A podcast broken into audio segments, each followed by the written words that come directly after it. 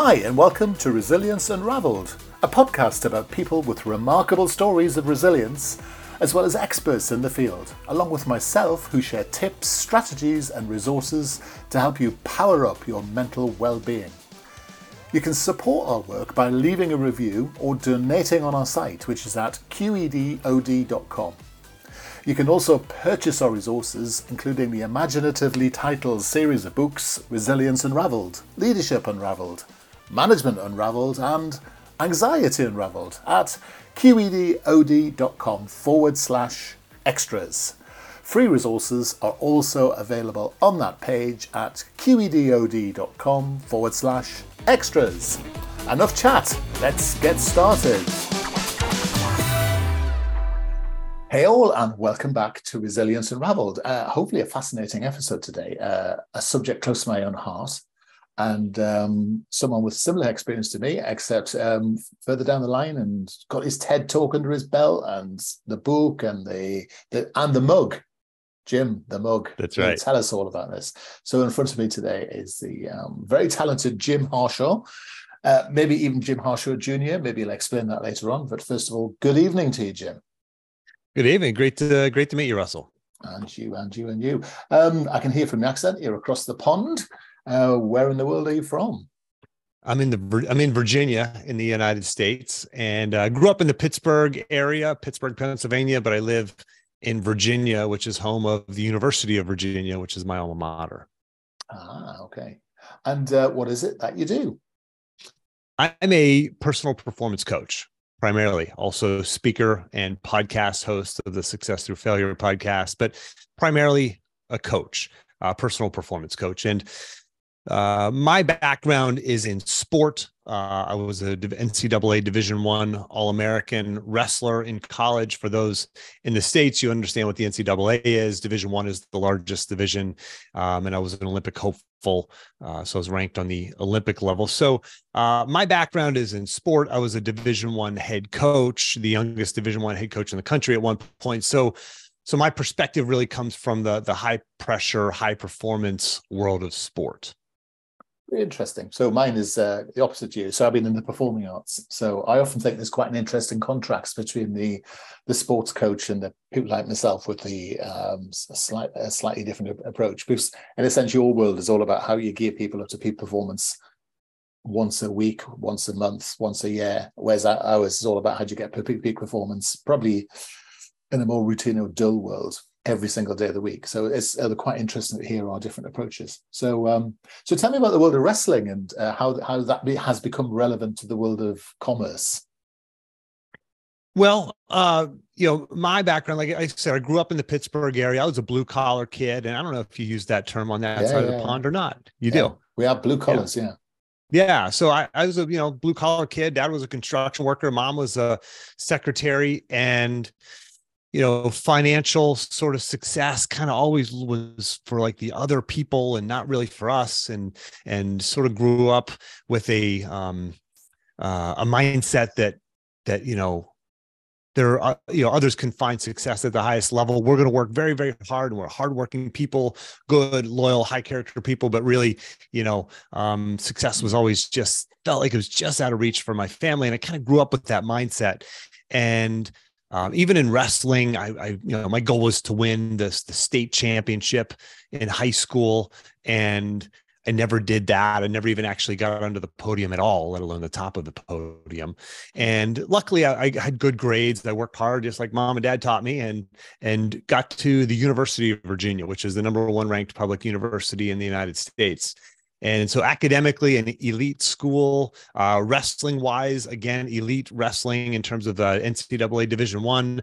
But myself, I, I was not I was not one of those uh, people who participated at the highest level. I was lucky mm. to get into the university. Uh, wrestling really opened the door for me. I had good grades, not great, but good enough.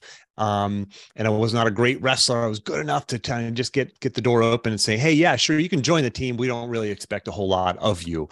Um, and so I was kind of a uh, an underperformer compared to everybody else, both academically and athletically, and even socially. It was an affluent school, mm.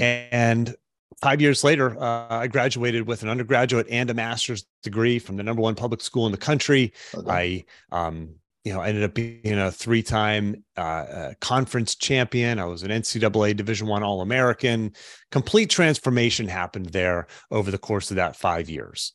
Um, through through the the infrastructure that is in place when you're an athlete or or even in the performing arts there's an infrastructure that's in place there that helps people maximize their potential but you get out into the real world and you lose a lot of that. And mm. so for me, I got it uh, when I left college, when I left university, I, I, became a coach. Ended up, like I said, being the youngest Division One head wrestling coach in the country. I did that for about a decade. Got out of coaching, uh, started my first business, and that was successful. I sold that, but I started my next business, raised some angel capital, uh, started a technology company, and about two years later, I realized that this this wasn't really going to get us where we wanted to go, and I had to shut down the business. I had a failed business. We had debt up to our eyeballs. Yeah. Uh, I had a struggling relationship with my wife, to be honest, because I was so single minded, focused on this business, yeah. and uh, wasn't working out. I stopped working out. I was in the worst physical shape of my life. I was really, really broken, broken at that point, Russell. Yeah. And so, to answer your question of how, how, how does really wrestling and that background relate to my business um, what i did at that moment of of you know really being broken broken I, I look back on my life and i said what was in place when i when i went from underperformer to peak performer? Mm-hmm. you know what was in place there that infrastructure? And i identified there were four things. There were four things that were in place very clearly four things that were in place. Then you know prior that that allowed me to to up my game uh, and find success despite failure and to to be resilient. And i started putting those things back in place um, and if you want I, I can certainly share with you those those four pieces of that, yes, that framework. so the first one is this. I when i was wrestling i had a very clear vision of what success looked like. And you know in athletics in performing arts you have a clear vision of what success looks like. Yeah. that's not always clearly defined in the real world. A lot of people don't take the time to really get a crystal clear vision of what success looks like for them. Yeah. So that was the first part and, and and to be honest that is based on the values that somebody has now mm-hmm. i mm. couldn't have stated my core values then like i can now. Yeah. But, you know, I knew I wanted to be tough. I wanted to be disciplined. I wanted to be respected. I wanted to go on to success after wrestling like so many of my heroes and mentors did. And and so that was the first of the four parts, having a vision and values. And then the second part was having goals that align with that vision and those values, not goals that align with what we see on social media, what we see, you know, in the mass media or based on what's parked in our neighbor's driveway, mm. but having goals that were aligned with what Jim wanted and, and with what I valued. And then also not just the goals, but also what we call the micro goals. Some people call these KPIs or metrics that you're going to track yeah. along the way. And that was the second piece of the four part framework. And the third piece is I had an environment of excellence. I had coaches around me people who would would coach me who would tell me when i'm doing things wrong would pick me up when i needed picked up and dusted off. They would help me see my blind spots right? So i had this environment of people around me not just coaches but teammates. And i had a nutritionist and a sports psychologist and a strength and conditioning coach athletic trainer all of these people around me. And then the, the fourth and final piece is i had a plan to follow through mm. even when things get hard even when I get knocked off the path. And, you know, in the real world, you know, cars break down, kids get sick, we go, you know, we have to take off of work for some family challenges. You know, there might be a global pandemic, right? Yeah. I mean, you still have to have a plan to follow through. And I had everything, all four of those, those pieces of that framework I had. And that took me from underperformer to peak performer. So I started putting these things back in place in my life mm. after this failed business and and it changed everything. I tripled my income and I healed my relationship with my wife. I I started spending more time with my kids. I got healthy and fit and in shape again. I mean, it was tr- absolutely transformed my life. But the real lesson here is when I when I look around and I've interviewed 400 plus individuals, I've published 400 plus uh, episodes of my podcast. It's the same framework. Whether you interview New York Times best-selling authors or CEOs or Olympic gold medalists or Navy SEALs, astronauts, you name it. It's the same framework is in place in their lives when people find success mm. at anything. And so that's that's my mission in the world, Russell, is to share this with as many people as possible. So so it's interesting. Um, so three of those things are about yourself, and one's about the external environment. So that's not about yourself in a sense. So um, which is the most important in your view of the four? Which the is the fundamental, one. the vision? The first one. Yeah, you have to have that. If you don't know what success looks like for you, and if you don't know what you truly value in life, then you can't be resilient. Then you will, when you face failure, you're not going to get up one more time every time. Um, yeah. You're not going to know what what actions to take on, on, a daily or weekly or monthly basis. You're going to be adrift, and and it's that's where most people are. Most people are adrift. Most people don't have that clarity and that consistency to execute at their highest level. You know, some people find it here and there, but you really have to have that vision and clear values. Yeah. But but uh, just for the sake of an argument, really, um, sure. most people don't have that because they're surrounded by an, an environment of adequacy or averageness mm. or poorness. Sure. So the thing is, the sports environment is full of. You're part of a tiny ecosystem. You're sort of in. You're like a little place in your honeycomb, as it were. Pretty similar sure. to mine. And then if you look at organizations, often they're quite average. And actually, some of the highest performers go there and they fail because of the atmosphere, the culture within the organization. And they have val- and they have vision and have values. They don't stick to them, but they have vision and values. They have goals. They have KPIs, more KPIs than you can shake a stick at, and they have lots mm-hmm. of plans. But sure. they have hardwired into them an environment of failure, really. So um, I just find it interesting that that one's because actually, in a funny sort of way, the way I see it is that that it sort of surrounds the other three in a funny sort of way. Um, yeah.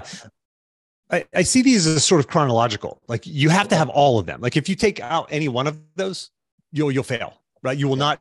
You may find success periodically, or you may have sort of fits and starts, but you will not be consistently moving in the right direction. Yeah. Um, so you have to you you can't just set the goals, or you can't. You don't even know what kind of environment you need to create what kind of coaches do i need to bring into my ecosystem um, what kind of language do i need you know th- th- there's more to the environment of excellence than just people but people's kind of the biggest part but but you really don't know what to bring into that environment unless you understand what the vision is mm. right so if you have that vision, you have those values, and then you're communicating them and living by them through these goals and then these these smaller micro goals, then yeah, that next part is absolutely the environment of excellence. so, if, so, so give me an example of what a vision might be. Example of a vision? Yeah.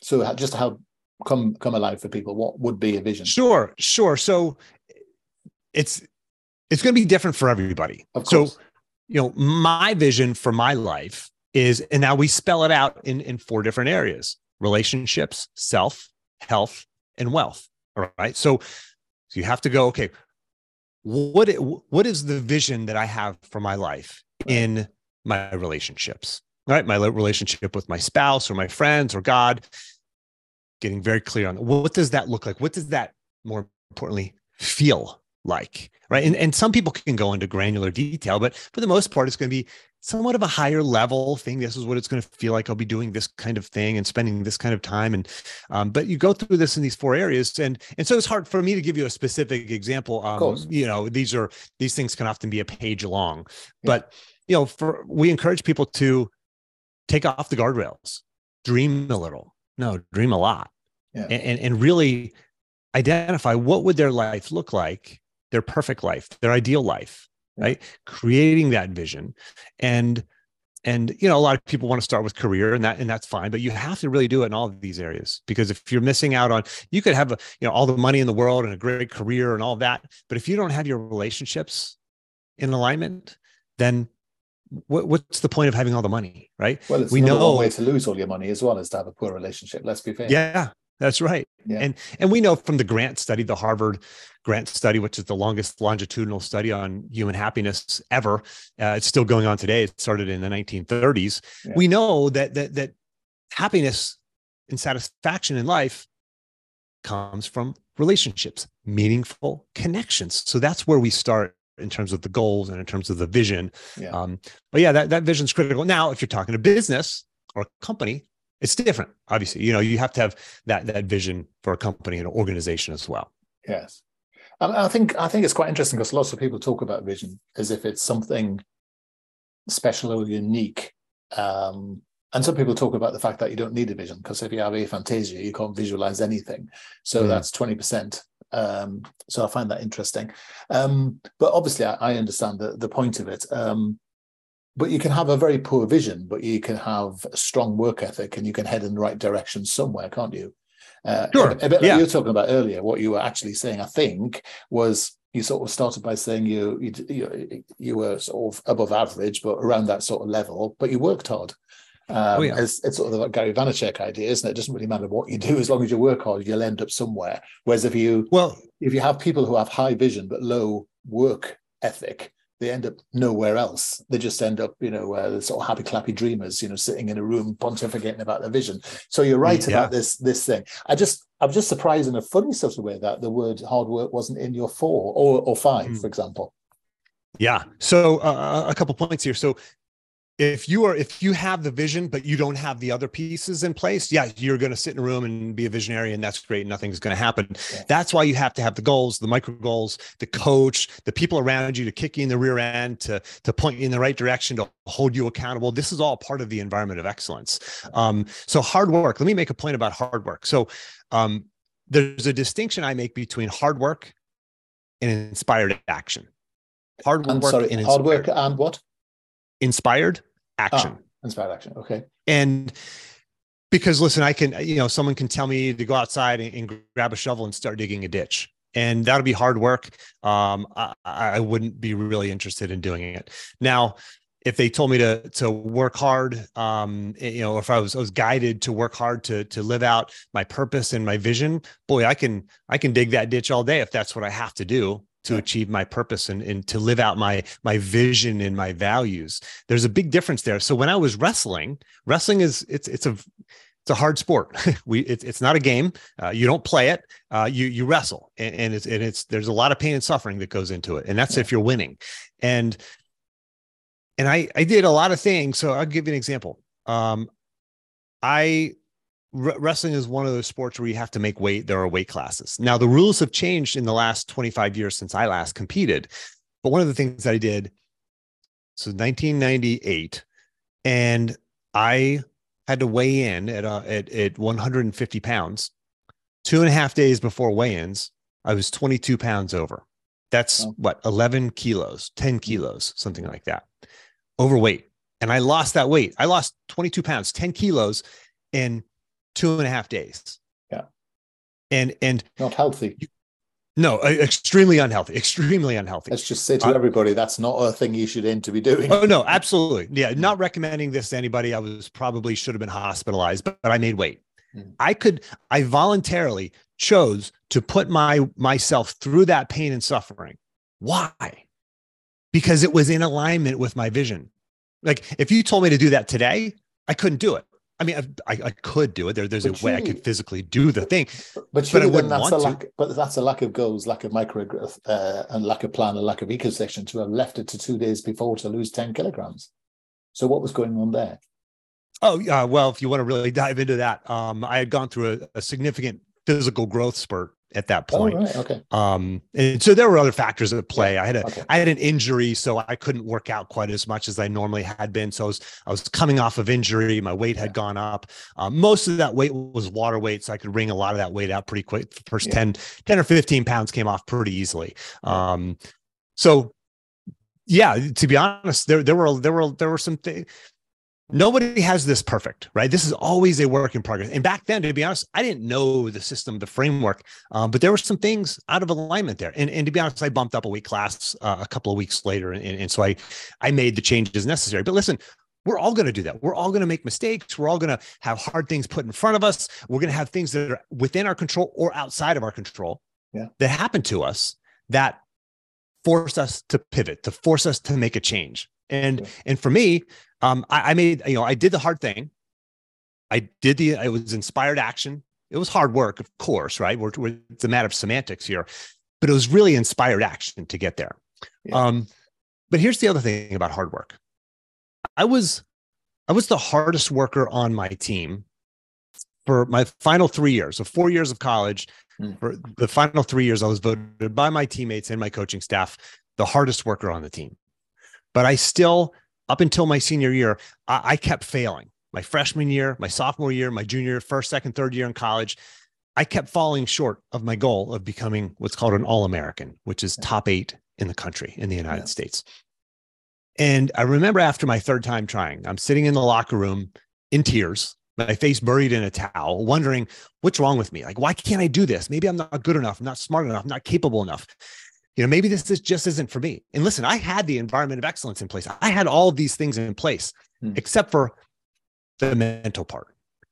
And here's the deal. So I I set off that off season to figure out what I was missing. I didn't know. I didn't know. I thought maybe, maybe I, I, need to lift more weights. Maybe I have to get in better condition. Maybe I have to learn new, new techniques. And so I set off the entire off season traveling all around the country, meeting with as many coaches as I could find in order to figure out what the missing piece was mm. for me. And I never figured it out. And it was the, the night before the very first competition, my senior year, my last year going into the last season of my life, of my wrestling career. And it hit me in the hotel room it real I realized I never figured it out. I never figured out what I'm missing. So in that moment, I gave up. Oh, I gave up on the outcome. I gave up on becoming an All American. Yeah. And I said, if that's in the cards, great. If it's not, that's fine too. All I can do is all I can do. I can do every, I can, I can put all the plans in place. I can work as hard as I possibly can. And if I achieve the outcome, great. If I don't, I, I will know that I've given everything to this sport that I possibly could have. And in that moment, when I mentally released the outcome and focused on the process, mm-hmm. put down the baggage, the fear of failure, I was able to be more resilient. Yeah.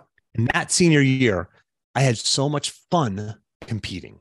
Yeah. I finally was free just like in the performing arts if if you go out there having a fear of having a bad performance versus going out there to to give everything you've got knowing that you've put in the preparation all the preparation you possibly could have and there's nothing more you can do right now but step onto stage or step onto the mat or step onto the field of competition or or step in front of that that group to make that presentation that sales presentation or whatever whatever it is for the listener. If you know that if, then you can let go of the outcome and simply focus on the process. But uh, simply do the best you can do in that moment. But isn't the outcome the vision and the goal? Hmm, that's right so you have to let go of it. Well, so basically, you're saying In, when it comes time go, to this is Yeah, that's right. This is performance psychology 101. You talk to any any performance psychologist, focus on the process, yeah. release the outcome. Because you you know, um, Stephen Covey said this years ago in the Seven Habits of Highly Effective People. Yeah, start with the end in mind. Yeah. Start with the end in mind. What is the end? The end is the vision. Now we work backwards through the process. And when it comes time to perform, when it comes time comes time to to to step on the golf course to hit that putt, when it comes time to to step in front of your boss and have that tough conversation about getting the raise or getting the promotion, you have to let go of the outcome and just be fully you. And so and focus and so, on the process. Uh, yeah, and I get that, and um, and it makes a lot of sense. And if you're doing a presentation or doing a speech, that's absolutely fine. Um, but if you're running an organization and what you're doing on most of the day is going to meetings, having conversations, setting strategy, uh, dealing with suppliers, all that sort of stuff, it's, it's a different process. Sure. Um, and and and so and so this is like a strategic planning process, but then you've got a you've got a, a performance process as well, which is totally different.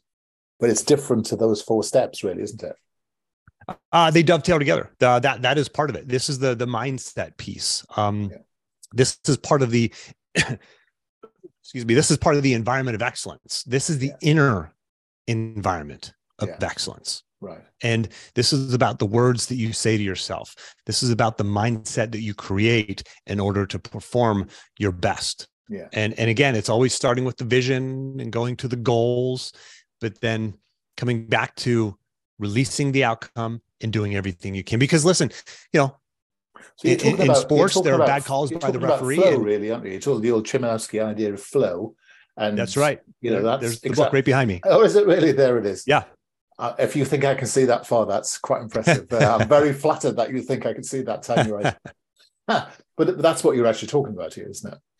That's that's exactly right. So, following my career, I met with a friend of mine. He, he's an Olympic gold medalist, Kendall Cross, and he we talked about that book. Yeah. He actually told me about that book, Flow, and that's the book really claims and that helped him get into a, a flow state to win the Olympic gold medal. Yeah. And and um, yeah, it, it's you know we have to have the vision, we have to have the goals, we also have to have the mindset, the performance mindset to to let go, because fear of failure is only going to hold you back. Mm. Well, it, it works for some people. I mean, people often wired that way around, aren't they? They know what they don't want. They're they're very good at turning anger the wrong way around. And I've met lots of people who are, are very frightened and extraordinarily successful. So it's about it's about what works for the person in a sense, isn't it? I mean, the, the risk with a framework is that it's a it's attempted to be applied to everybody, but mm. it's about finding the framework that sits the individual person. I would sure. maintain. Yeah, well, I mean, when you look at, um, say, education, right? Education is a is a framework. You know, in the United States, there's you know typically four years of college and and it's it's somewhat prescriptive but at the same time there's flexibility within that framework there's different majors different professors uh, different projects you can pursue different internships you can pursue um, different extracurricular activities you can pursue within that framework uh, and this framework is is the same thing right yeah. it's it is different for everybody. Everybody's vision's different, their values are different, their goals are different, their micro goals are different. Uh, what they need in their environment of excellence is different. Some are uh, everybody's coming from a different place. Yeah. And and when you when you have no sort of plan or or framework, um, you just don't get to the same place. Now, yeah, sure, there are a lot of people who can find a certain degree of success without a framework like this. It depends but, how you define success, of course, doesn't it? Oh yeah, absolutely. It's the I mean, and, again that goes back to the vision. Happy, yeah, some people are just happy muddling along and not having a vision and just enjoying their life. It's that yeah. difference between trying to find happiness and actually finding the happiest in what you do. It's like mm. the dig in the trench thing, isn't it? It's not you don't need a purpose sure. to dig a trench. You can actually just enjoy the process. That's right. And you're going to enjoy that process if it's going to be moving you towards something you want in your life, even if you haven't expressly um, written it out as a vision but if you're you know if i go to, if i told my wife to go uh, dig a trench right now she wouldn't be very happy. But if i said uh, let's go dig that trench because it's going to um, oh i don't know uh, um, help us stop, build yeah, a, a, a, garden bed or a flower bed or something or she might enjoy that so these there's, there are negative right. reasons for doing things as well, aren't there? Yeah, yeah, There you go. No, I mean, you know, I totally agree with everything you're saying. I'm just there's, there's no value in a podcast when we will sit and agree with each other. Yeah. No, I so love the I I'm love the, I love, to, I, and I've um, listened to your episodes before, so I do appreciate the pushing back because the pushing back actually you're you're helping the listener who's listening to you and I talk right now.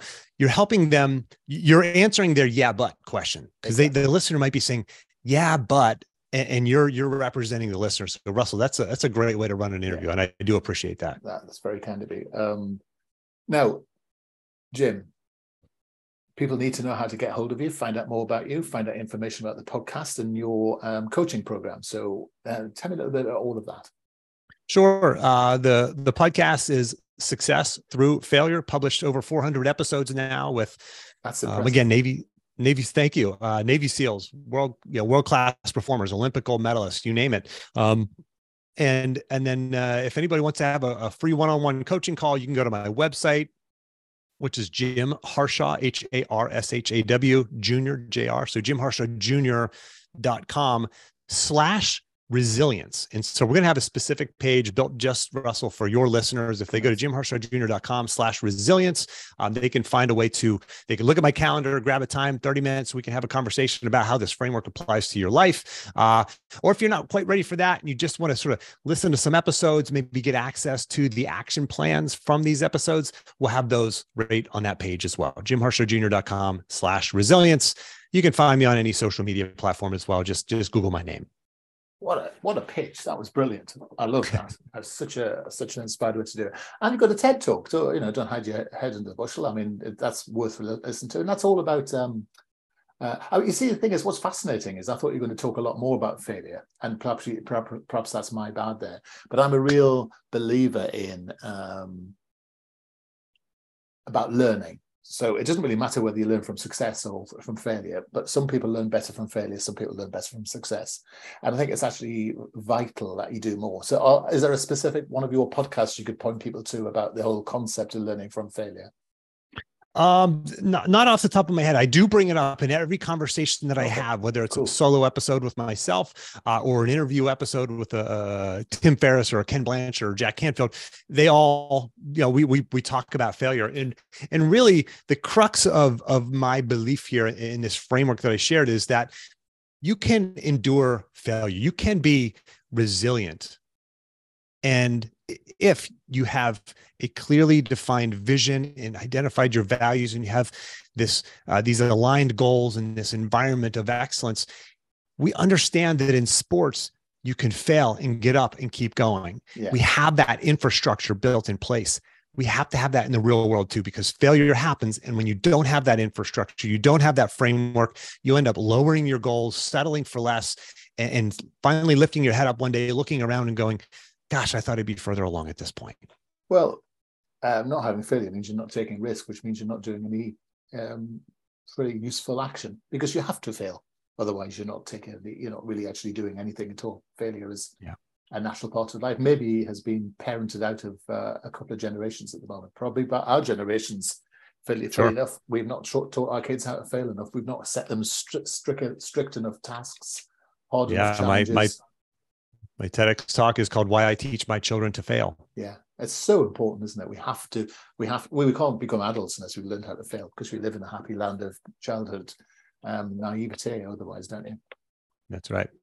Great, Jim. It's been a delight to meet you. It's been a, actually I really enjoyed listening to it. You've got a fantastic speaking voice. I really enjoyed listening to it. And um, thank you, Russell. Thank you so much for spending time with us this evening. It was my honor. You take care. Hi, thanks for listening. Hopefully, that was a useful and interesting episode. As I said earlier, you can support our work by leaving a review, which does drive enhanced exposure, or you can donate on our site, which is at qedod.com. You can purchase our series of books all about unraveling resilience, leadership, management, and anxiety at qedod.com forward slash extras, along with some other free resources available on the site. We've also got a Patreon page, and you, of course, can send us questions, ideas, thoughts, conversations, and fresh subjects at info at qedod.com. Hopefully, there's something there for you. Catch you next time round.